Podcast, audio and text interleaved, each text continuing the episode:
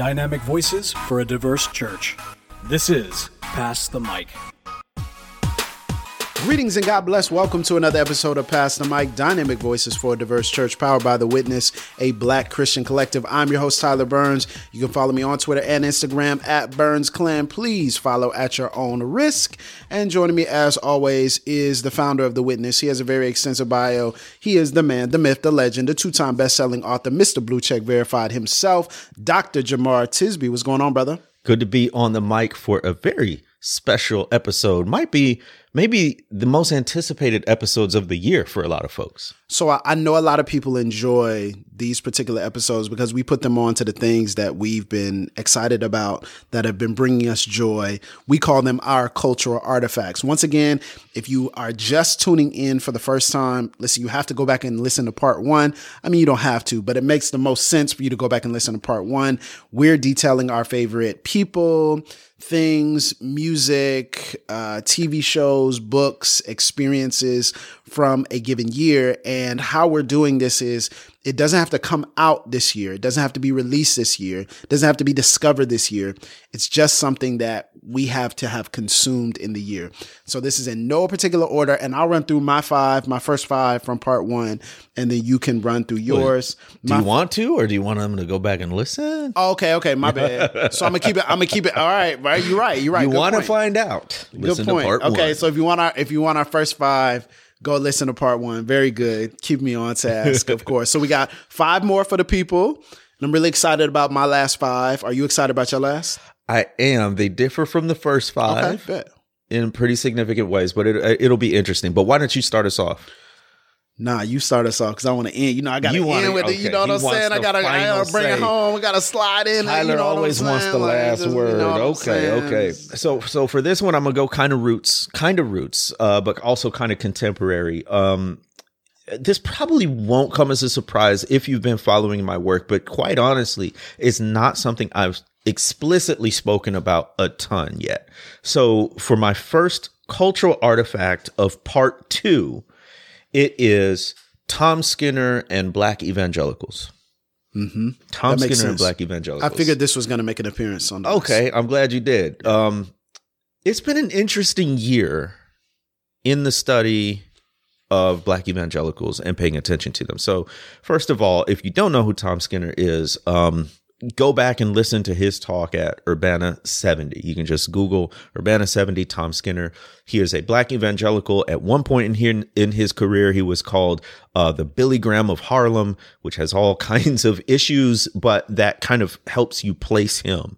Uh, but what he was was our man on the platform. Mm-hmm. By our man, I mean uh, black Christians who occupy uh, spaces in predominantly white Christian circles. He was the voice who was telling it like it is, saying uh, where white evangelicals were falling short, saying what it was like to be black in America. He's doing this in the 60s and the 70s with all of this cultural upheaval.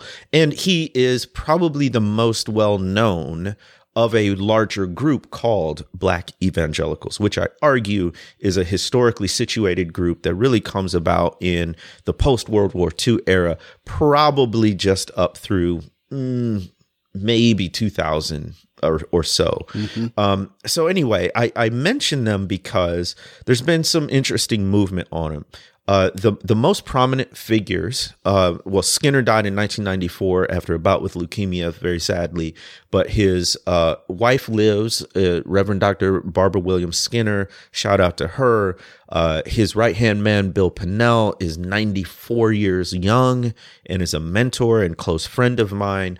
Uh, and there has been a a a documentary project, an oral history project in the works. I got to sit down and, and speak about for that. Uh, we're also planning a 30th anniversary memorial hmm. to commemorate uh, 30 years since uh, Tom Skinner passed. And so there's a little bit more focus, a little bit more attention. I'm talking to some folks about some academic treatments of this. I mention it because A, it's part of my scholarly academic work, and uh, this was a chapter in my dissertation, and I've studied it as a historian. But also, these folks are in some ways the forerunners of certainly my experience and to an extent uh, Pass the Mic and Absolutely. The Witness, For sure. right? For So so they are some of the OGs who are in the the white college campus ministry, the parachurch, the church, the denomination, the seminary, the college, who are having this experience of being hyper minorities and wanting to bring their full black selves and their full Christian selves and not have to make a choice or you know, prioritize one or the other, but hold them both simultaneously, right? So we have a lot to learn from them in many ways. We are building on their legacy. They have, because they occupy this space, they're not quite black church, as in historically black church tradition. They're certainly not white church or white evangelical, but they have extensive contact with them, which I argue is what makes them evangelical in a different way than historically black church, which should check all the same theological boxes in a lot of ways. But because they don't have that close contact with white evangelicals in an institutional sense, in an ongoing sense, even in a personal sense, it's a little bit different, right? Like they're, they're not getting paychecks from white churches per se. So because of that, people haven't known where to place them and they haven't gotten their own treatment really. But they're out there and honestly, they are the agitators. Mm-hmm. That to the extent that any sort of white evangelical group has made shifts or progress, it's oftentimes because of the presence of these individuals or these small groups of black people saying, Hey, we're here and things have to shift. Right. So shout out. There's a there's a whole uh, cloud of witnesses who who could go in this category. I don't want to start naming names because I'll forget folks, but it's it's an incredibly ripe topic for further discussion and research. But also, I just feel a personal um, debt of gratitude for Yeah. what they went through and what they're continuing to stand for today. I love how we like to refer to this as the expansive black Christian tradition, you know, versus just simply the black church, right? Which carries with it all kinds of connotations, some denominations that were in, some denominations that were left out. But I think the expansive black Christian tradition really encompasses all kinds of different expressions of black Christian faith, including those who would be agitators as well. So I, I figured you would mention that. I figured that'd get a mention At here. some point, yes. Okay, so my number one for, uh, well, I should say number six, I guess, if we're talking about cultural artifacts. My number six is actually a comic book, and Nice. it is a comic called Human Target by Tom King. Sounds nice and light. yeah, so it is actually a DC character named Human Target, um, Christopher Chance. What he does is he actually assumes the identities of famous people who are being targeted by villains or assassins or those who would like to do them harm. And he assumes their identities to protect them, Is he a shapeshifter? essentially, kind Okay. of, but a master of disguise, I guess you could say. Um, and so there's different iterations of the character. So some of that kind of gets into different spaces. But so he assumes their identities. And in this particular uh, book, he assumes the identity of one Lex Luthor.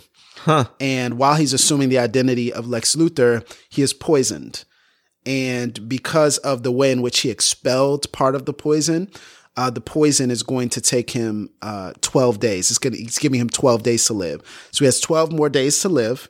And according to all of the research, re, uh, according to all the research and, de- and detective uh, study that he's done, investigation, someone from the Justice League has tried to poison Lex Luthor and inevitably poisoned him. So he has 12 days to live and he has 12 days to solve the case. And so high stakes. That's tense. yeah, so it is uh it is pretty pretty significant. I really enjoyed Tom King's comics. If you've been following cultural artifacts for a while, you know that my favorite uh Tom King uh, comic, which is one of my favorite comics of all time, is the Vision story that Tom King had, and so this follows that same mentality. Again, it's like that that twelve episode ish arc, um, episodic arc within uh, a comic book. And it was really special to see each of the issues take on a different shape, you know, kind of talking with or investigating different characters and investigating, you know, their quirks, their insecurities, their frustrations, also their connections with people like Lex Luthor and villains and their revenge streak and all these other things. So he has this ongoing feud with Guy Gardner, um, the uh, Green Lantern at that time, one of the Green Lanterns. So yeah, it's Does really he have superpowers, or he's just really good at disguises? And what is his You- motivation? Why does he want to protect? And like Lex Luthor is supposed to be a villain, right? Yeah, so I think I think this would be considered powers, but not necessarily powers in the traditional sense that you would expect them to to be. And I think he was groomed from a young age basically to have this ability to die but not die, to basically be expelled but not, you know? So basically to be the person who dies but in place of the other person and to be able to endure that. So there's a lot of, you know, Oh, feeling a little cruciformity here, I'm, you know. I'm, I'm saying I'm, I'm sensing some sermon illustrations here. Hey man, I ain't gonna. hey, hey, don't don't don't ruin Easter. Don't ruin Easter. Okay. And while I was reading this comic book, follow me now, follow me now. His name is Christopher Chance. They call him the human target. And- the human target, he stands in place of those who would be killed by assassins. He's got and it worked out. He assumes their identities. Now I need you to got it understand worked what. out. Uh huh. You got it worked out. I see it. That's Nah, why you're but it- reading it. Let well- me just say, I have no idea how you absorb true cultural artifacts doing all that you do. like I like the stuff. I don't know how you watch YouTube videos, read books, read comic books, watch movies, preach, pastor, travel, write, all of these things. Like I, I, I can't keep up. I'll tell you this, and this is kind of, I guess, something that we could have put at the end, but I think is is true now. Consuming art and beautiful things is fuel for the rest of the things. Mm. And so for me, I think the the observation of masters at work, the observation of skilled practitioners, the observation of inspiration and beauty and wonder and awe is actually the fuel that keeps me going. And so it's been a while like when I really and truly when I think about motivational things, I watch something that shows the mastery of someone else. mm. And it motivates me to keep working That's motivates cool. me to do the daily habits because I see this is what happens when you do the daily habits. It's not that, oh, people applaud you. It's more you can really walk fully in your purpose and what you've been created to do. And so that's why I've enjoyed it. And that's why I love even a Tom King story Mm. um, because it shows the mastery of words and the arc and, you know, how people connect and just the human feelings that even these fictitious characters will will feel and that we will feel ourselves as well. When we face our own mortality we face our own humanity. So yeah human target man No, that's it's profound. And I'm glad you said that sort of at the top because it provides context and foundation for cultural artifacts. Like like why this is more than just, oh, hey, here's some fun cool things that that Tyler and Jemar like. It's actually what you're talking about is, you know, broadly speaking, kind of self-care, right? But meditating on the true, the good, the beautiful. yeah You know? And and and and specifically meditating on mastery. that's the, so for me that has shaped much of my life right and shaped much of the way that i approach my work which is how do i master not what i desire or what people expect but how do i master what god has given me That's it. Yes. how do I just take the tools that God has given me and master those? And so I'm on this pursuit of whenever someone is at the peak, no matter what it is, Yes. if I enjoy it, I want to figure out how did you get I there? get it. Like, you I know, get it. So I totally get yeah, it. That's why we do what we do. But Human Target is an amazing, it's 12 issues. I, I recommend it. I mean, the last thing I'll say on the, this sort of meditative interlude is it's really it's really biblical. If you go back to Genesis chapter one, right? Uh, be fruitful and multiply, fill the earth, subdue it, make culture, steward creation, shape art from what I've given you, and do it to an excellent degree. Like that's what I think heaven is. Living fully into Mm. our purpose. It's taking what God has created and doing something excellent with it that only we can uniquely do. It's a unique expression of God's fingerprint on our soul. And in heaven, we'll be able to do that without obstruction, Without sorrow, without pain. without hindrance, without, uh, you know, anxiety, without imposter syndrome, without injustice, without poverty, without a lack of resources. We'll just be able to create and culture. Can you imagine the music, the freestyles that'll come out of that? Huh? The fashion, the You're preaching, Doc. You're preaching right now. that's that's what we're built for right and and so i think this cultural artifacts just reminds us hey it's not all gone and we don't have to mm-hmm. wait till heaven to do it there are people doing it excellently right now walking in their purpose and 10 years on the podcast you know maybe that's part of ours but but yeah i think it's beautiful man That's brilliant, bro. Yeah. Amen. Amen. Amen. Well, speaking of taking raw materials, making something of it, uh, the, the the next one is sort of self-serving, but I'm truly proud of it. So we we we said that's acceptable in these lists. Uh, so my next cultural artifact is Justice Takes Sides merchandise and apparel. Um, so for those who don't know, and I'm not Is, is there going to be a promo code? I'm Like, off brand. I'm off brand right now. I'm not wearing uh, the the apparel, but I'm really proud of this. I, I I went back, historian in me, and I'm like, when did I started saying this phrase "justice takes sides"? And it came out of a frustration, particularly in our politics, where a lot of Christians were saying, "Well, both sides do wrong things. Both sides are are off. So I'm just I'm not going to participate in the political process. Um, I'll I'll vote third party. I won't vote at all, or you know, I won't call out injustice because if I say it for these folks, then you know." What I'm, I'm ignoring it from these folks and what that leads to particularly in a in a two party political system is a lot of apathy it's it's a lot of disengagement but more broadly when we're talking about issues of injustice Mm. it's not equal sides Mm. Mm. there's an empowered side and there's a disempowered side there's the folks with the guns and the military and the might there's the folks with the money and the clout, and then the folks who have less. Hmm. Typically, that's what's happening in an injustice, whether that's at the border or with poverty or with racism. It's not two equal parties battling it out. It's one party that has hoarded power and wealth and is using that to exploit and oppress another party, typically whole groups of people. And if we fail to recognize that, then we we we we end up standing in the middle. As if that's neutral ground. Hmm. But is there really any sense of neutrality when injustice occurs? And I just look at the example That's of good, bro. Jesus, right? Like Je- Jesus was not afraid of taking a side. And who did he side with? The widow, the orphan, the prisoner, the poor, you know, the sick, right? So I think that concept, justice takes sides, should inform how we view the many different issues of justice today. So I, I, I think it's a, a, a really relevant, salient, urgent concept for more Christians to understand.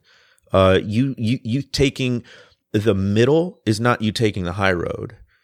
There's this quote that I often um, reference is that uh, neutrality helps the oppressor, Mm-hmm. Yeah. Not Desmond- the oppressed. Desmond Tutu. Yeah. and Elie Wiesel.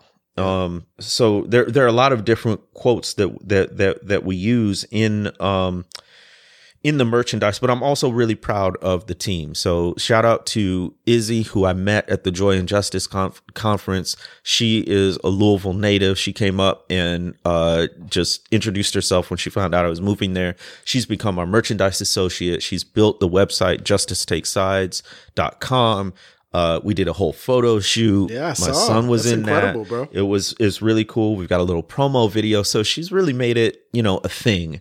And I hope it's apparel and merchandise, and more importantly, a concept that as um, followers of Christ, as neighbors to one another in this nation and in the world, we wear this apparel um, and on marches, on protests, at church, and just represent our values that we want to, in the steps of Jesus, uh, advocate and show solidarity with the oppressed, with the marginalized, with the people, as Howard Thurman said, with their backs against the wall. So, man, I have to shout out the fact that you have made this pivot to being a tremendous entrepreneur. Oof. Not just simply being someone who is a scholar, but being someone who has to hustle and does it so well and does it with excellence and does it with consistency. And so I think that's something that people don't acknowledge enough about you, mm. like your ability to create and build infrastructure and to share that with people and then to market it and and advertise and build your own brand as a result of it. That's a challenge. Whew. That's something that in our particular circles we get hyper criticized for. You know, uh, black creators and mm-hmm. black entrepreneurs typically get hyper hyper critical hyper criticized for the fact that we're you know over promoting or we're, we're in the spotlight. We desire to be in the spotlight when the truth of the matter is many of us have to feel as though we're over promoting just to even get in the door to be heard. So tell you, man, shout out to you, man. Y'all go and buy Justice Take Side stuff. Go and buy this stuff. What, what all, what all do you have in terms of merchandise items? Well, we've got our, our, our cornerstone item is, uh, the t-shirts, Justice takes Sides. You'll see that on a lot of our different videos that we record. Uh, we also have hoodies which are super soft and comfortable. I'm not just saying that is my go-to sweatshirt when I need one. Um, and we also have other merch, like we have these stickers. Um, we have pop sockets, so you can put on your phone like a, a, a holder there. Um, a couple different items, and of course, you can also pick up my books. They're all there at justicetakeSides.com. Instagram page. Go follow at Justice Take Sides. And and yeah, man, we're we're trying to. Okay, I didn't know you had an IG. Yeah, we got an IG. Okay, I didn't know all that stuff, and we're gonna we're, we're we're starting to do profiles of historical figures who have taken the side of justice, so you can learn as oh, y'all. You y'all got to buy out all his stuff. I'm telling you, buy out this stuff. PTM community, let's go. Let's buy out all this stuff. JusticeTakeSides.com. Buy yes, it sir. out. No, that's what's up, bro. Congratulations on that, man. Um, I think my next one, my number seven, is going to be an album. Again, it's a weird year for music. I think for me, I'm trying to figure out how I've navigated music. I think I probably listen to more older stuff than anything else. Okay, so you finally got on the Taylor um, Swift. 1989 is that the one? Um, no. Um, I've scheduled that for 20 never. But, um, but yeah, no. I think um, the one album I keep coming back to is so funny. This is an album that I can just put on and listen to and it is an album called A New Thing by an artist called Madison Ryann Ward. Okay. And Come on, um, she is essentially like a, a faith based uh, R&B singer. Hmm. And so she sings kind of soul music, like that type that. of thing. The vibe of it, it's not the album that I would have expected to like uh-huh. or expected to consume. Number one, because I think it's like 22 tracks or something of that Whoa. nature. Um, and a lot of the songs are only about two and a half minutes long or so. Huh. You know, it's just not a type of album typically I would personally think I would enjoy. The album is incredible. And when I'm, the album is her voice, first of all, and my wife and I were just talking about this. Her voice is pure. Her voice is soothing. Her voice has so much character in it. And listening to her voice, she rarely takes her voice in different places and inflection points. It's very much so like a, a Cleo Sol type of vibe. Like she'll maybe do different cadences with her voice, but the the basic tone and tenor of her voice will stay the same. And it makes it almost like an album you could pretty much listen to straight through mm-hmm. and feel like you're getting one big encouraging mm-hmm. sonic experience. And so the way in which it's done is so smooth. Like I'll play out some of this stuff later, but it's so smooth. It really settles you. It's one of the few albums I could actually like work to. Uh-huh. That's actually music where people are singing because yeah, yeah, normally yeah. you can't do that. With normally words, it's like lo-fi or something like that. But imagine lo-fi, but someone singing over it oh, in a soothing oh, way. that's what I would that. say. She kind of feels like to me. That's good. And so there's a lot of it that I enjoy. Obviously, there's some faith-based elements to it. Um, but I think what I've enjoyed most is just the way in which that album has made me feel. Ooh. And you know how sometimes you'll you'll be singing different melodies just casually, and and the melodies that I keep coming back to are either hymns or that album. That's, That's those are the melodies that I keep coming That's back to in 2023. So shout out to Madison Ryann Ward. Um, love the album, and uh, we'll continue to listen listen to it. It's it's how Natalie Lauren's most recent album Yeah. made me feel. Now, where is Miss Madison hail from? Where's she based out of? I don't know. Okay. I have no clue. Like I, I it's it's it's funny. Is this her I haven't debut? done. Yeah, no, actually, I think she has done multiple albums before. I think this was just the album. I heard a song at an event, and I shazammed it. ah, there it is. And what's so funny is I realized, oh, I used her voice for my recap video from last year, where she sings uh, "God Is Good" by Jonathan McReynolds. And I didn't know her name. I just used the voice. So I said, whoever's singing this, I don't know, if you should say it. you might owe, owe her royalties or something. Uh, Right. you know. It's just it's Instagram, man. It's just an Instagram clip. So you know, it was just her singing, singing. You know, um, in, inspired by Jonathan McReynolds. oh, word. Yeah, yeah, yeah. I know what you're talking And about. That's I was huge. like, Okay. yo, she, and, and so it all connected. So you just randomly found her like so I randomly found her again that way. So I'm like, this is this is the essence of cultural artifacts because it'll be so random That's and so so, inspirational. I love So that. Shout out to Madison Ryann Ward. when you said singing over lo-fi, I was like, yes, turn me on. That's what it kind of feels like to me. That's the best way I could describe it. Well, let's take a break and we'll be back for our final three right here on Pass the Mic.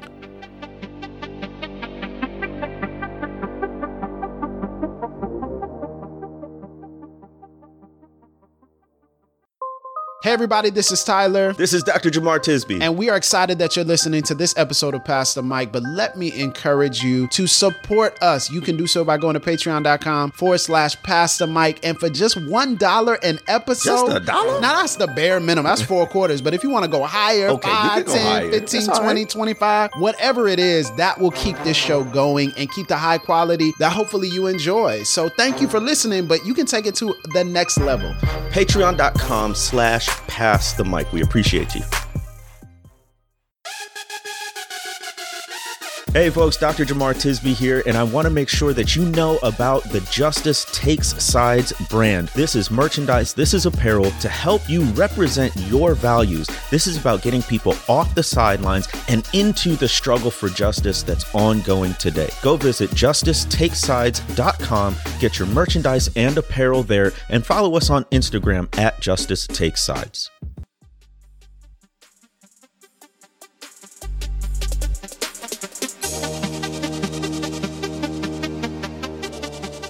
So we're back here on Pass the Mic, continuing down our list of cultural artifacts. And I feel kind of bad because sometimes mine kind of veer off into the political, the social, the heavy, and the next two definitely fit that bill. So Are you going to give them together or are you just Um, no, no, no. I'm just gonna Okay. do one, uh, but I'm just forewarning people. It won't just be like pop That's right, culture. bro. They, they know what to expect, man. Just pass the mic. So, I mean, We us. one of the things that I think about in terms of these culture artifacts lists are like like what are the big things that happened this year that that shaped me, maybe shaped um the broader culture a little bit.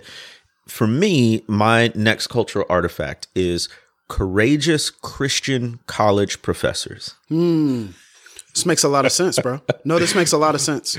Makes a lot of sense because you've probably been following along, but a listener's like, what? Courageous Christian college professors. In particular, shout out to Sam Joeckel and Julie Moore.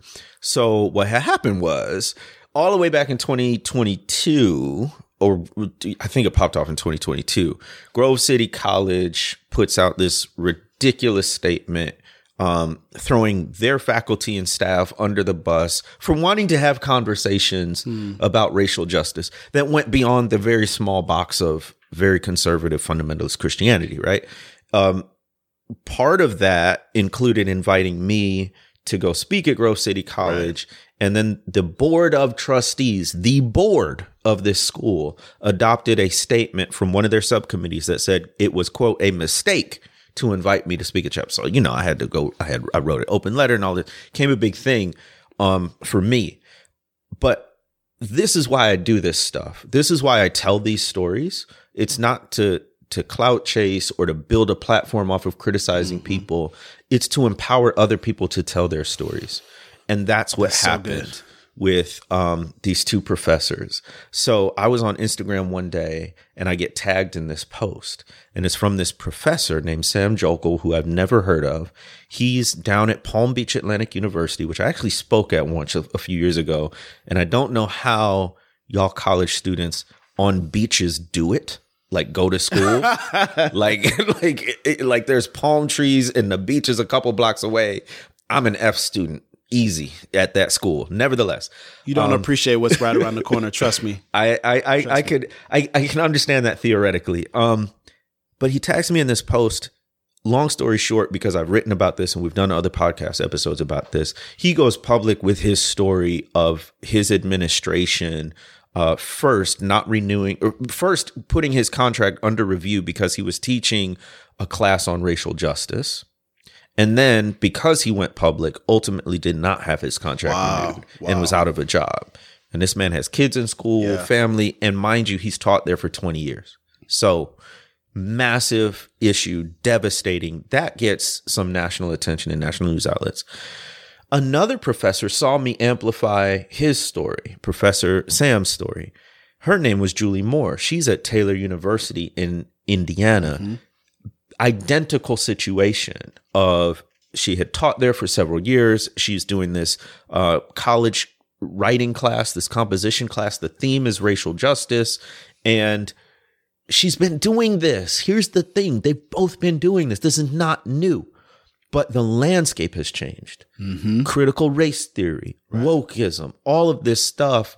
Now, these fundamentalist Christian colleges and universities are having to show their donors and their alumni just how far from the left they, They are. are. Yeah. So they come down on their own professor. So so Professor Julie Moore ultimately loses her job. And the thing with Julie Moore was she quoted me in her syllabus I remember this, bro. in This the is so introduction to her syllabus, she quoted a line from the introduction of the color of compromise, which, by the way, is not controversial. It wasn't a it wasn't controversial line line, at at all. all. And and she didn't assign my book either. She was just using a quote to introduce the class. But that was enough when she met with her provost to say, "Well, hey, what's the problem? Why am I being, you know, why is my contract up for debate?"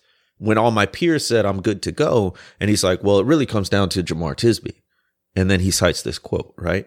So i wrote about that. That became um, the the most read article on my substack for all of 2023 sadly she lost her job. Um, thankfully she's gotten some other things going on but it's devastating. So my cultural artifact are, are are courageous christian college professors who choose to speak and teach about racial justice in an accurate way leaving room for their students to form their own opinions, but bringing this up, right? Making this a, a, a subject of conversation for Christians in college and then taking the blows that come from it. These two professors in particular are really just the tip of the iceberg. Yeah. There are a lot of people who have quietly left. Absolutely. Quietly uh, said, listen, either we can fire you or you, you can resign. Um, quietly are not getting severance or very Right. much.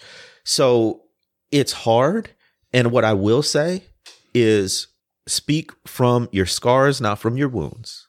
But when you are ready to speak, one, it might be beneficial Yeah. to prevent further harm. Absolutely. And two, you've got my ear if you need to to speak up. That's good. Uh, because these are the things that demonstrate courage over compromise, which is what we need. Bro, I love that. I think that's right on brand, right on cue. And I think that's a great word to amplify even more stories and more voices of people who are navigating the same things. All right. This next one, I know it's going to be like, what? Bro, this is feels very Jemar Tisby. Okay. This feels very Jemar Tisby. I'm interested. My number eight cultural artifact from 2023 are fragrances. now, I know what you're thinking. I know what you're thinking. Your boy into perfumery now. Wow. It's a thing. I'm actually considering buying my own perfumery kit because I actually want to start doing No it. I'm dead serious. Like I actually want to start doing it. I love that. I know it's like what in the world? I don't know how I got into I it. I thought you were going to say history something, but no, this is like beautiful. you know what I'm saying? Just that it's that kind of like self I care like situation. that a lot. You know what I'm saying? How did this start? I really honestly don't know. I think I stumbled upon a something where someone was like, "Man, this is a really great cologne."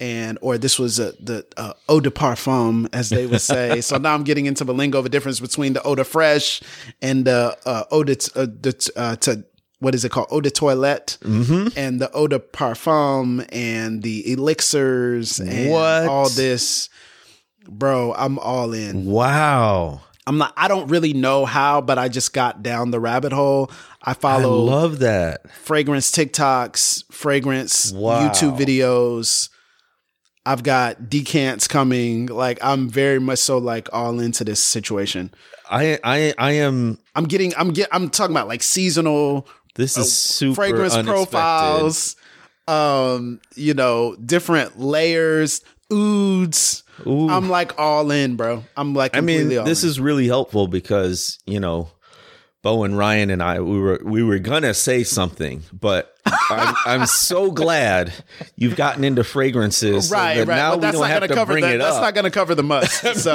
if that were true, it wasn't going to cover. it. just right on time No, for you gonna cover be it. interested in smelling good. Finally, uh, no, No, man. Seriously, I'm just I'm all in. Wow. Like, I'm just well, I can't wait to see what you come up with. You have very discerning. the different houses and the different ways. And I, what I've noticed that I really enjoy is the number of um, people of color and particularly men of color who have fragrance YouTube channels. That's amazing. and I love following their stuff. I love purchasing stuff through their affiliate links and being a part of some of that and just being able to support what they're doing. Wow. Because I feel like that's just really they're trying to help other men do what for, you know, maybe some of us we didn't receive from our fathers or Mm. our fathers never taught us about or shared with us. And so it's kind of like that leveling up as a man where you that, grow. yeah. And I've always had like little sense and stuff, but I've never really taken it seriously Yeah, and yeah, figured out yeah. like what does this actually mean and what does this convey and what are some of the notes that work better on my skin. Yeah, exactly. And so it It's feels like it's more of like a personal discovery Yep. for me as well. Yep. Where I'm trying to figure out, oh, this doesn't and I, I mentioned to someone recently who was doing maybe some a, a profile on different colognes and different fragrances. I said, I like that, but it just doesn't it doesn't project right on my skin. You know, it doesn't feel. And so when I said that, I said, you know what? That's I would have never said that Right. five years ago. Right. To to know and understand my stuff and myself enough to like feel confident in what works for me. That's And so it's part of this, I guess, not to get too deep down the rabbit hole, but it's part of this like differentiation that I'm going through with, you know, this process of differentiation that I'm going through in therapy of, you know, where can Tyler be Tyler? Mm-hmm. You know, so I'm just in that process and this is like feels like another level That's an and layer expression to that, that. Yeah. discovery. I love that you said that because I'm not as deep into the science as, as you are, but I did get into fragrances in the past year or so. So I've got Oh, amazing. I've got a business one, I've got a social one, Man, I've got don't gatekeep. Tell me what you're doing. Like, tell me what you're doing. Like, okay. I don't. I don't. I got to go research. No, no, no. Tell me one. Just, just tell me one. What what what fragrance are you? What fragrance are you liking right now? Um, it is uh Versace blue. I Yeah, Dylan Blue. Dylan yes. Blue. Yeah, yeah.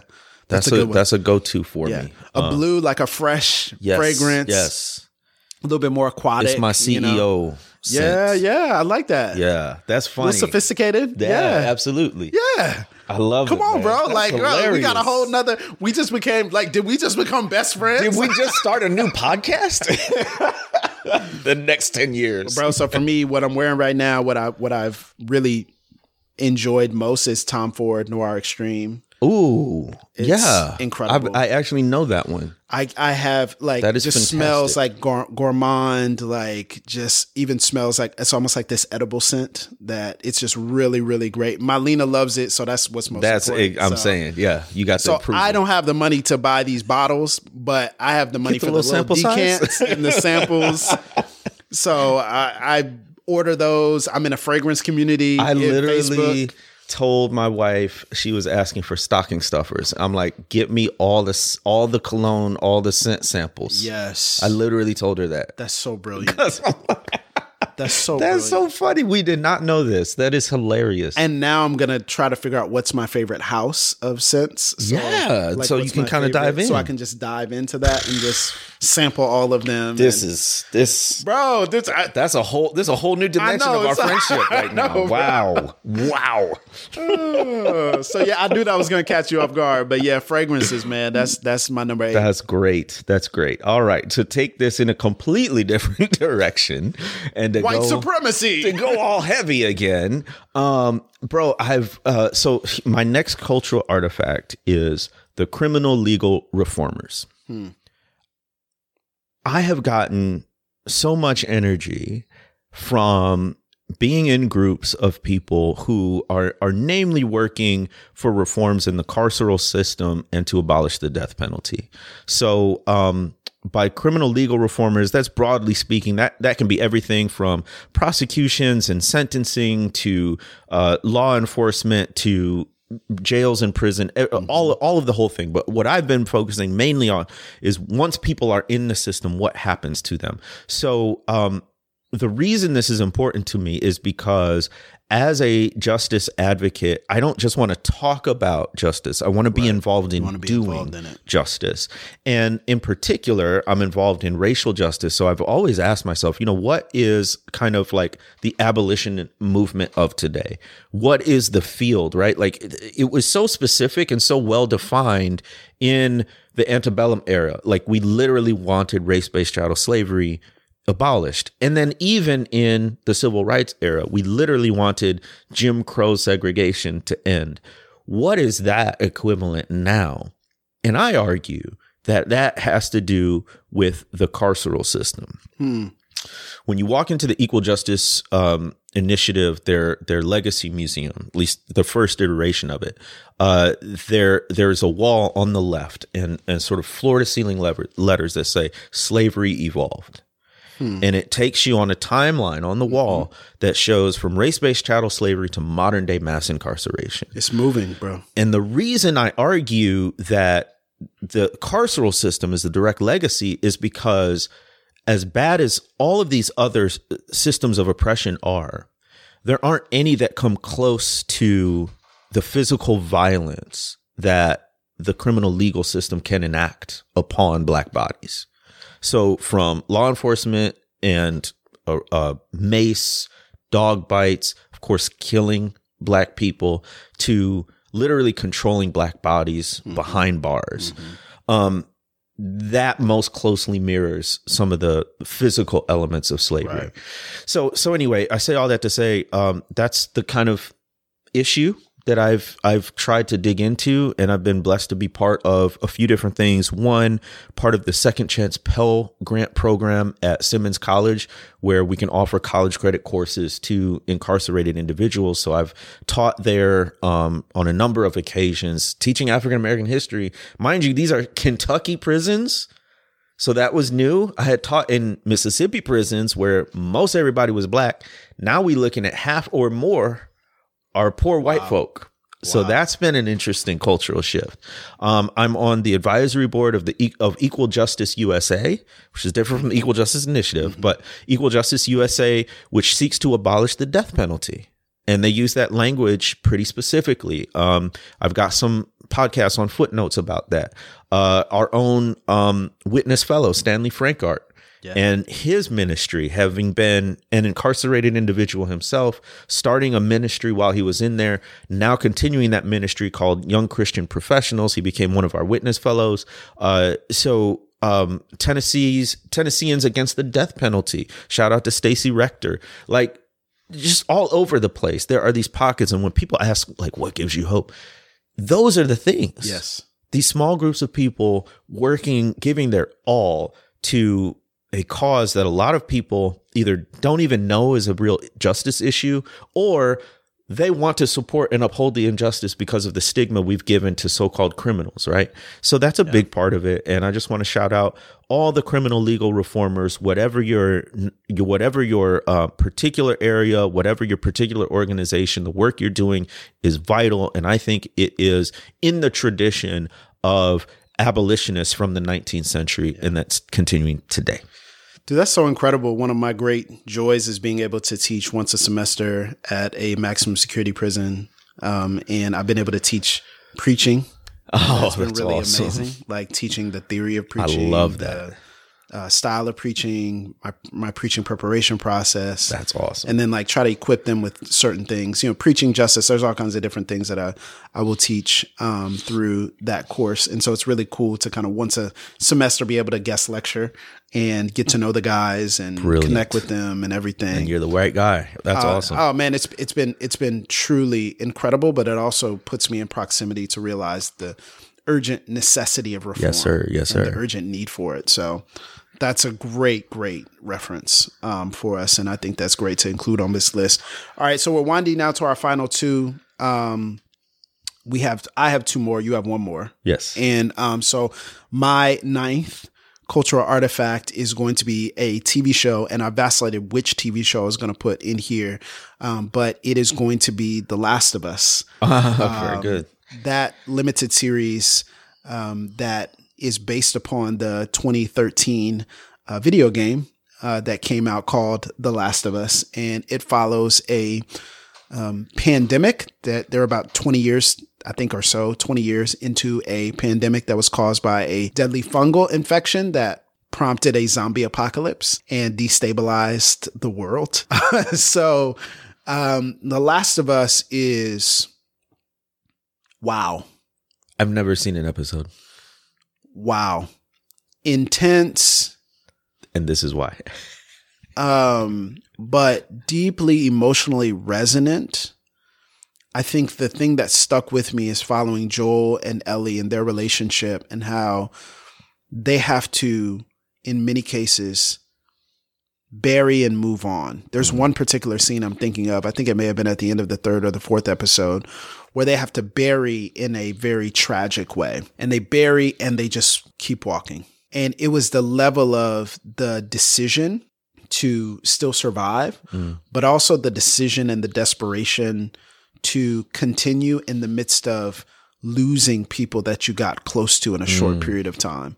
How quickly you can get close to people in times of tragedy, and then how quickly that connection can fade and that can it can be ripped away based upon their lives ending. And, you know, whenever you think about post apocalyptic things, having been someone who's lived through hurricanes where it would knock out the power grid for multiple weeks and you would be in three hour gas lines, uh, you know, to, to get gas and you'd have to go in and get maybe three items from the grocery store and they pass you these flashlights and, you know, it, you know, I've been in those situations where you're looking around and saying just to get basic stuff I have to stand in line for two hours mm-hmm. outside to get basic stuff, you know, and the desperation of humanity that comes from that, but also the good mm. that comes from that as well. So, but Last of Us is an HBO limited miniseries. I think the game is amazing. I haven't been able to play the game. I feel like the game would be more depressing for me than the show. Okay. So um, I'm like, ah, I kind of don't want to play the game, but I should, you know, because it's kind of a classic, you know, in video game culture.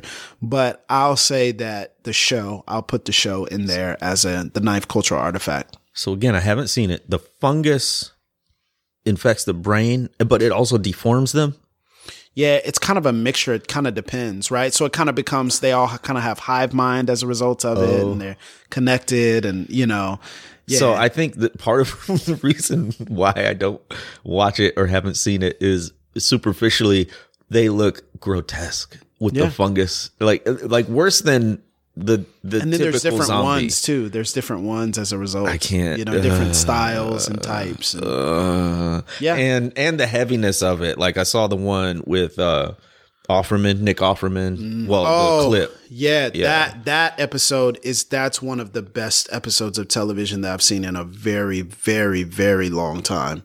Brilliant, resonant, human, and deeply, deeply heart breaking. so well acted and and again i just saw that 10 12 minute segment and so Oh, i wasn't even invested in the characters but even in that short amount of time i was like oh, Yep. oh my gracious I would recommend it. I think it's a good. I know it's gonna. It's heavy, but I would still recommend it. You can you can do a chaser with some of your comedy shows and stuff like that.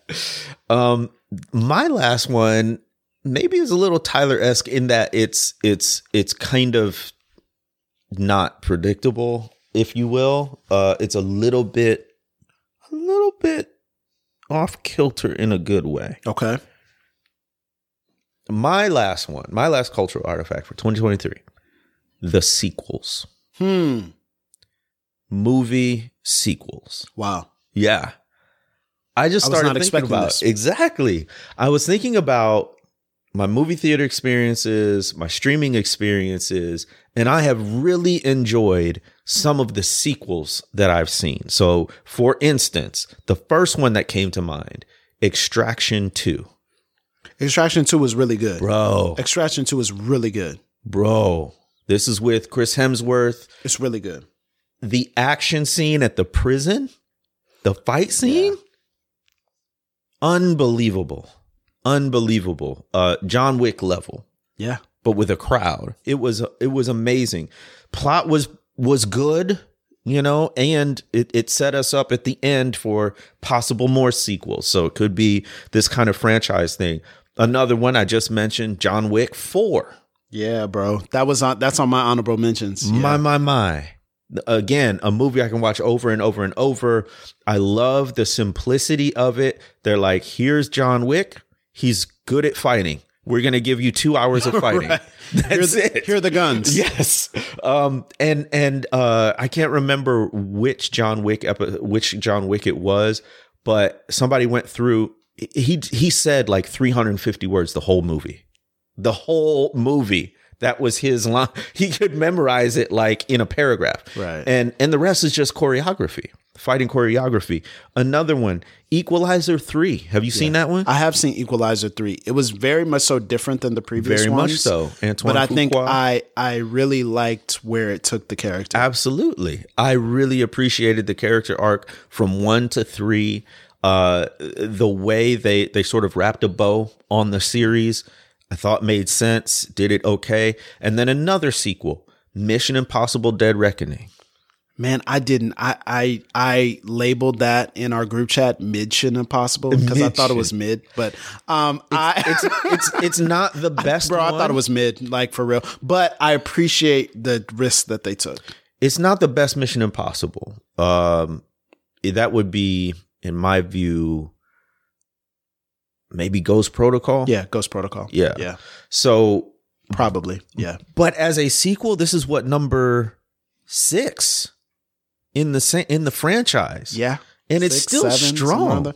Yeah, I like the tie into the old stuff, you know, and the old situations. Everything coming a reckoning, truly a Yeah. true reckoning. Yeah. I really like that. So I'm just saying this. The series started in 1996. yeah, It's 2023 that the second to last movie came, and it's still strong. still strong. Yeah, That's impressive. Most can't pull off one sequel, man. right? So the sequels, it's been really interesting. Guardians of the Galaxy three. You know, uh, you know That was so freaking depressing, but yeah, I guess well done. Um, dang, bro. we all went to see that together, didn't we? yeah, Mug of fire, man. Uh, no, I went to see that with. Uh, Oh, that's with right. You had already seen Yeah, it. That's yeah. right. My bad. You had already So, seen it. um, but but but but maybe it speaks to the to the to the marvelification of Mm. movies these days, where it's it's a franchise based uh scene where almost you know especially in the action genre every movie is a is a is a is a pilot episode Right. for what might be, Be a the mix. franchise I think there's definitely like a shared universe thing that Marvel probably coined, and and that's a problem that Marvel probably is unique unique to them. But I think sequels and franchises, I think that's always been that's always been pretty popular. So It's always been pretty popular. It feels like though what they want is the, next sequels, yeah. MCU string of hits where you can just count on this franchise to be blockbusters. Um, but I mean, you know, just with the ones I mentioned, and there are more. I'm like, ah, but dude, some of them are pretty good. Yeah, no, that's true. that's a great one. That's a great one to end on. I'm going to end us on a TV show and I'm going to end us on more media. Speaking of the MCUification of everything, my number 10, and if I could rank it, would probably be my number one. Okay. Is Loki season two? Oh, Loki season one. two, without Good without one. any doubt. Have you seen Loki yes, season two? Let me tell you something. I was not prepared. I was not prepared. I was not ready. I was not, and I'm not going to spoil it, but I was just not prepared. I was not ready. And I'll just say this I was not ready for the fact that I would step away from that season saying Loki is the best character in the MCU as a character. right, and you can you can make a strong argument for that. I think that's the best character in the MCU. And I was blown away by the levels and layers of how not just they built on Loki, but I was blown away by the fact that they were able to keep that that cast intact, mm. add maybe one or two people to it, and really feel like that's a family. Hmm. I was like, this cast feels like a family. This cast feels like they're in encountering things together, trying to solve problems, save people. There were shocking moments. There were moments of of you know where you were just completely blown away by the expectation of what was going to happen than what actually happened. And there was there were moments of great loss and defeat and failure. And I guess there were moments of triumph, but not really. you know, it's just like, what do you, mark. you know what I'm saying? It's like, what? Yeah, kinda. So I guess, you know, in the strict definition, there's overcoming, but it's like, what does overcoming really look like? Yeah. And the line that sums it up is um, purpose is more burden than glory. Come on. And when a certain character said that, you know, um, I was in shambles because I felt like that's how many of us feel like purpose is glory.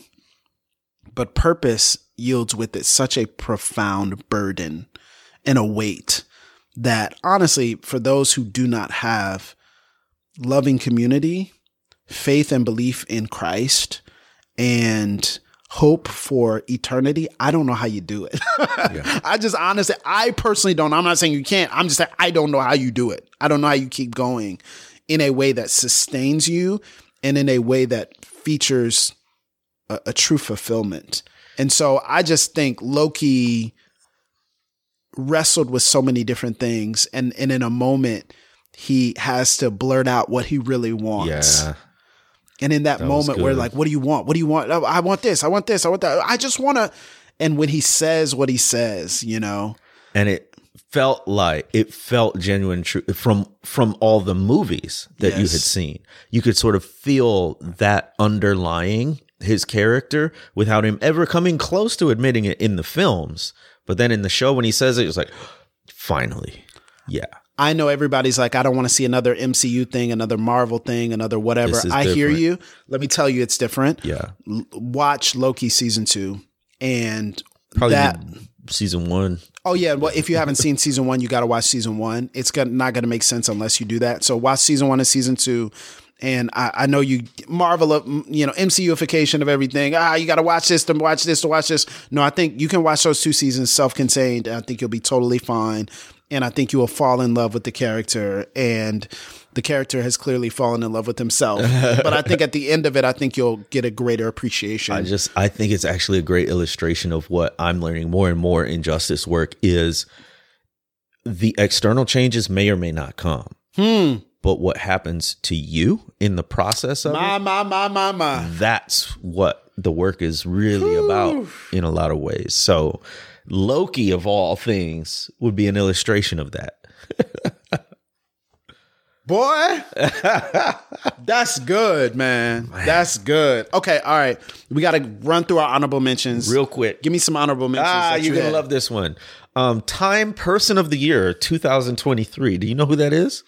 Uh, probably Deion Sanders, right? No, No, I don't. Taylor Swift. Oh God. it ain't just me. It ain't just me. Listen, It is you and many No. young white high school.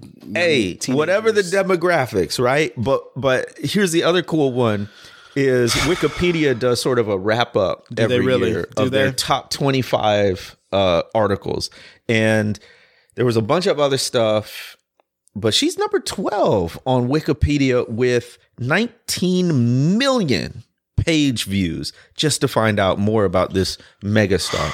I'm just saying, in terms of somebody who put together artistry, longevity, and business, there's other artists, you know, who are who come who who are in the same league. Namely one- Beyonce. you of know, course, of course. Gosh, But just the cultural impact is is up there. So that's one honorable mention. I got more. What you got? go ahead. No, sure, No, sure, no, no. sure. Go, keep going. Because Okay, yeah. So I mine the Attack on Titan finale. Okay, I almost got you. You almost got for the first time a repeat mention onto the list. That was the last thing that I cut, and the only reason I cut it is because I felt like I hadn't sat with it enough because it just happened. So it was absolutely incredible, resonant, tied everything up, ended the the show arc supremely well. That's an anime I talked about a couple years ago. Go back and uh, listen to me talk about it, and go and watch Attack on Titan, uh, John Wick Four that you mentioned, nice. the TV show The Bear season two. Because I'd already mentioned The Bear, I didn't bring it up again. But The Bear is uh, church leadership, church planting. Just know that. um, My Truth, the album by Jonathan McReynolds. Um, Cleo Sol's album is amazing. Kirk Franklin's Father's Day documentary. Oh yeah, He didn't yeah, put was- that was in. One of mine. Um, so those are some of mine. I have a couple of more, but Yeah. you have any others? Father's Day uh, documentary was on mine. I've got a list of documentaries I haven't seen yet, but I'm excited about. Um, I, I, I, I did, uh, Audible was another, uh, I did that yeah. last year. Um, so I didn't put it on the list this year, but it's really the books in there. Yeah, same. Um, so so I've been listening, of course, a lot of a lot of sort of business books, but also a lot of biography, comedy, comedy, drama by Bob Odenkirk Okay, yeah. was really interestingly done. I am I am a I am a comedian memoir connoisseur. yeah, yeah, yeah. And there there are some that are done really well, including um who's my guy? Uh Seth Rogen's was hilarious because he didn't try to do anything other than what he does, which is be a very talented stoner. you know? it's like and, and his book read that way. Um uh Will is amazing on audiobook. Yeah, yeah, Will you were Smith telling me about yeah, that. the Will Smith uh, autobiography is amazing. On, So I love I love listening to that. Another honorable mention for me is uh the podcast Smartless. really? Yeah. Okay, I haven't don't know if this. we've talked about this. Um yeah, uh uh three three f- f- guys in their 50s, white guys, actors um Yes, we have talked about this. Yeah. You did mention this. Yes. So, uh, I was unexpectedly taken in by this um, because there's this banter at the beginning, and then the shtick is one of the get one of the hosts invites a guest, and the other two don't know who it is. So it's completely unscripted, but it sounds like you're in the group chat for for these guys. And what's funny, we were talking about mastery before you know they've all been in the business for 30 plus years or more. So they know what they're talking about when it comes to acting television and movies directing all of that. They know everybody in the industry. They can speak with incredible knowledge about it. And um, it's just funny. And it's fun. And we talked about um, in in uh, the first cultural artifacts uh, morning routines. And this is one of my morning routines i just listen to because i'm catching up on all the back ones i listen to episodes. Yeah. I love that. Uh, the the EP Like a Ship by Pastor T.L. Barrett. That is from the 70s. That almost made my list. It's a lot of like old school black church choir music, but um, that's brilliantly done. Sounds very modern. Used a lot in your Netflix, you know, documentaries and stuff like that. Uh, the anime Vinland Saga was was has been really fun. Um, I've really enjoyed that. Uh, the book there's a book called Someday is Today that I've read that's really helped my creative process. So check that out. And then the artist I want to give you a uh, recommendation for that I was mentioning earlier is an artist named Shaboozey, who is a black uh, country slash hip hop artist. huh So he does country trap hip hop stuff. It's re- really That dope. sounds very intriguing. Yeah, I, will think it's called "Let out. It." The, uh, there's one song I think it's called "Let It Burn" or something like that. I think that one was really the one that grabbed me, and he just has such a unique, refreshing. Shaboozey. Shaboozey, yep, Hard to forget. Shaboozey. Anyway, it's been a it's been a great year. It's it's been- been a great year. Thank you all so much for continuing to support Pass the Mic and taking joy in what we take joy in. So go back and listen to part one, and then definitely um, follow and listen to the things from part two. And I'm really excited about 2024 and excited to learn more, discover more, and go on that journey with you. So we'll catch you next year right here on Pass, Pass the mic.